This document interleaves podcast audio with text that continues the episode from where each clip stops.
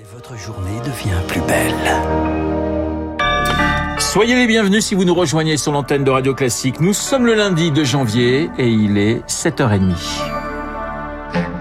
La matinale de Radio Classique avec Renaud Blanc. Et permettez-moi de vous présenter une excellente année, mes voeux, et une excellente année 2023. Le journal présenté par Charles Bonner. Bonjour Charles. Bonjour Renaud, bonjour à tous. À la une ce matin, de nouveaux bombardements cette nuit à Kiev. Plusieurs détonations entendues avec au moins un blessé recensé, illustration de la stratégie de la Russie qui a déjà frappé le pays hier avec au moins quatre morts.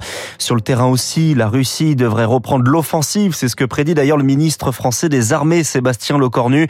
Mais pour le géopolitologue Nicolas Tenzer, cette année 2023 risque de rimer avec défaite pour les Russes c'est quelque chose qui paraît totalement impossible, même avec la reconstitution possible d'un certain nombre de réserves euh, de troupes. Euh, ce n'est pas en trois mois qu'il pourra apprendre euh, de ses échecs. Ceux-ci sont structurels, durables et profonds. Pour autant, l'Ukraine n'a pas encore complètement gagné la guerre. Il reste encore à peu près 100 000 kilomètres carrés de territoire à reconquérir, et ça va être évidemment extrêmement difficile pour l'armée ukrainienne, sauf qu'à ce qu'elle reçoive de nouvelles armes des pays occidentaux. C'est ça qui permettra véritablement à la Russie d'être totalement Nicolas Tenzer, interrogé par Rémi Vallès des livraisons d'armes, notamment de la part des Européens. Ce sera l'un des sujets marquants pour la Suède, qui a pris hier la présidence tournante du Conseil de l'Union européenne et qui a, Victoire Fort, dévoilé ses priorités. Le plus gros des dossiers, maintenir l'unité européenne face à la guerre en Ukraine, avec toujours la même ligne de conduite pour l'UE, accroître le soutien économique, militaire et humanitaire. Les Suédois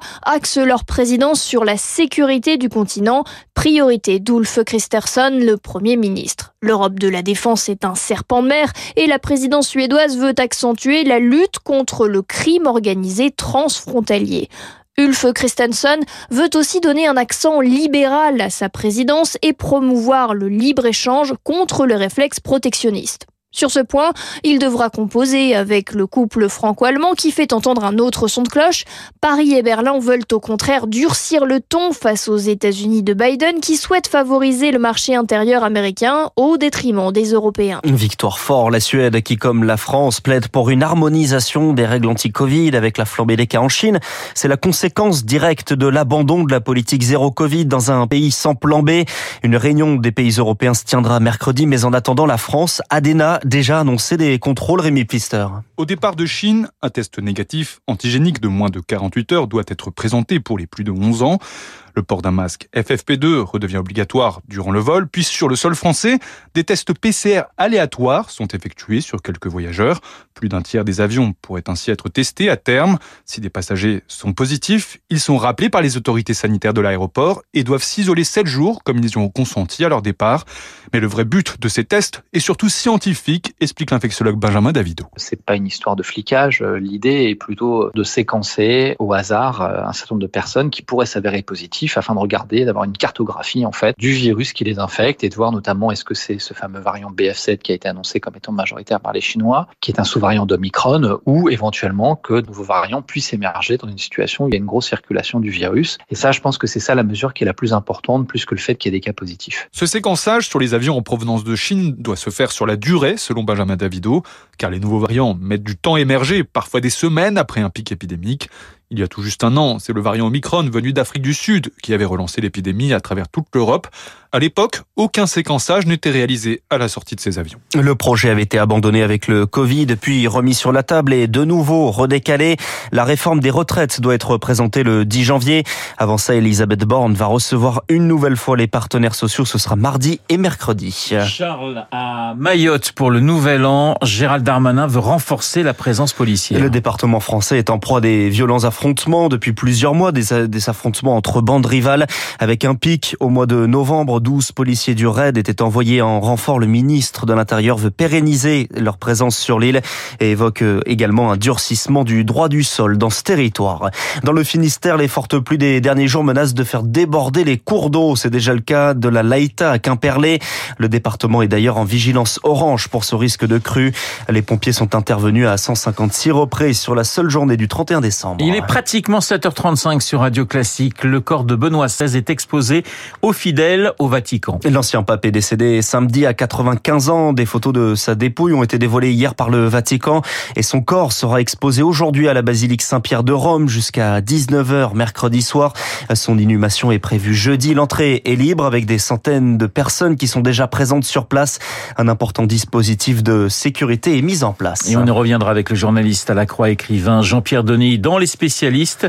Ce sera juste après cette édition. La fin des actions coup de poing au Royaume-Uni. Le réseau d'activistes du climat Extinction Rébellion change de stratégie et abandonne les blocages de routes ou d'aéroports qui ont fait la marque de fabrique de ce collectif créé en 2018.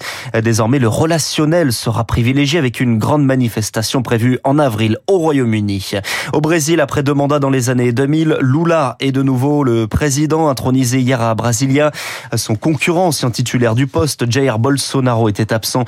Il est parti en Floride aux États-Unis depuis vendredi. Ce retour de Lula au Brésil, nous en parlerons avec le géographe François-Michel Le Tourneau à 8h05 dans le journal de Lucille Bréau. 7h35 sur Radio Classique, c'est l'une des nouveautés de l'année, la fin du timbre rouge à la poste, le timbre qui permettait d'envoyer une lettre pour qu'elle arrive le lendemain. Désormais, on passe au numérique, il faut taper le courrier directement sur le site. Le courrier est ensuite imprimé directement par la poste. C'est une transformation Zoé Pallier qui doit surtout permettre de faire des économies. C'est une réponse aux nouveaux usages, justifie la Poste. Parmi les lettres envoyées par les Français, la part du courrier urgent s'effondre, plus facilement remplacée par des échanges numériques, explique Jean Launay, ancien député et auteur d'un rapport sur le sujet. Entre 2008 et 2020, les volumes de courrier ont été divisés par 2,3 globalement. Et sur la même période, les volumes de courrier distribués en J plus 1 ont été divisés par 10. Pourtant, l'acheminement du courrier prioritaire coûtait toujours plus de 100 millions d'euros par an à la Poste. C'était un réseau aérien de quatre avions, un réseau rapide routier avec un taux de remplissage de plus en plus faible. Le timbre rouge à 1,43€ n'est donc plus vendu, mais un nouveau petit carré turquoise fait son apparition au coin des enveloppes, 2,95€ pour les courriers importants avec notification de suivi et réception dans les deux jours. Alain Barre est représentant CGT à la Poste. On était sur des missions de service public et aujourd'hui ce qui est mis en avant ce sont des produits. Donc c'est une logique qui change pour faire des gains de productivité et transférer l'offre du J plus 1 sur des produits qui ont des valeurs ajoutées plus importantes. La Poste, elle, rappelle qu'il est toujours possible d'envoyer un courrier urgent. Il faut le rédiger en ligne. Il est ensuite imprimé dans le centre de tri le plus proche de là où se trouve le destinataire. Zoé Pallier, la première défaite de la saison en championnat pour le Paris Saint-Germain, battu hier par le Racing Club de Lens, deuxième de Ligue 1 et vainqueur 3-1. Aujourd'hui, la suite de cette 17e journée, Montpellier-Marseille à 19h et Rennes-Nice à 21h. On termine en musique avec la mort, Charles, d'Anita Pointer. La chanteuse membre fondatrice des Pointer Sisters, connue notamment pour ceci. Christian.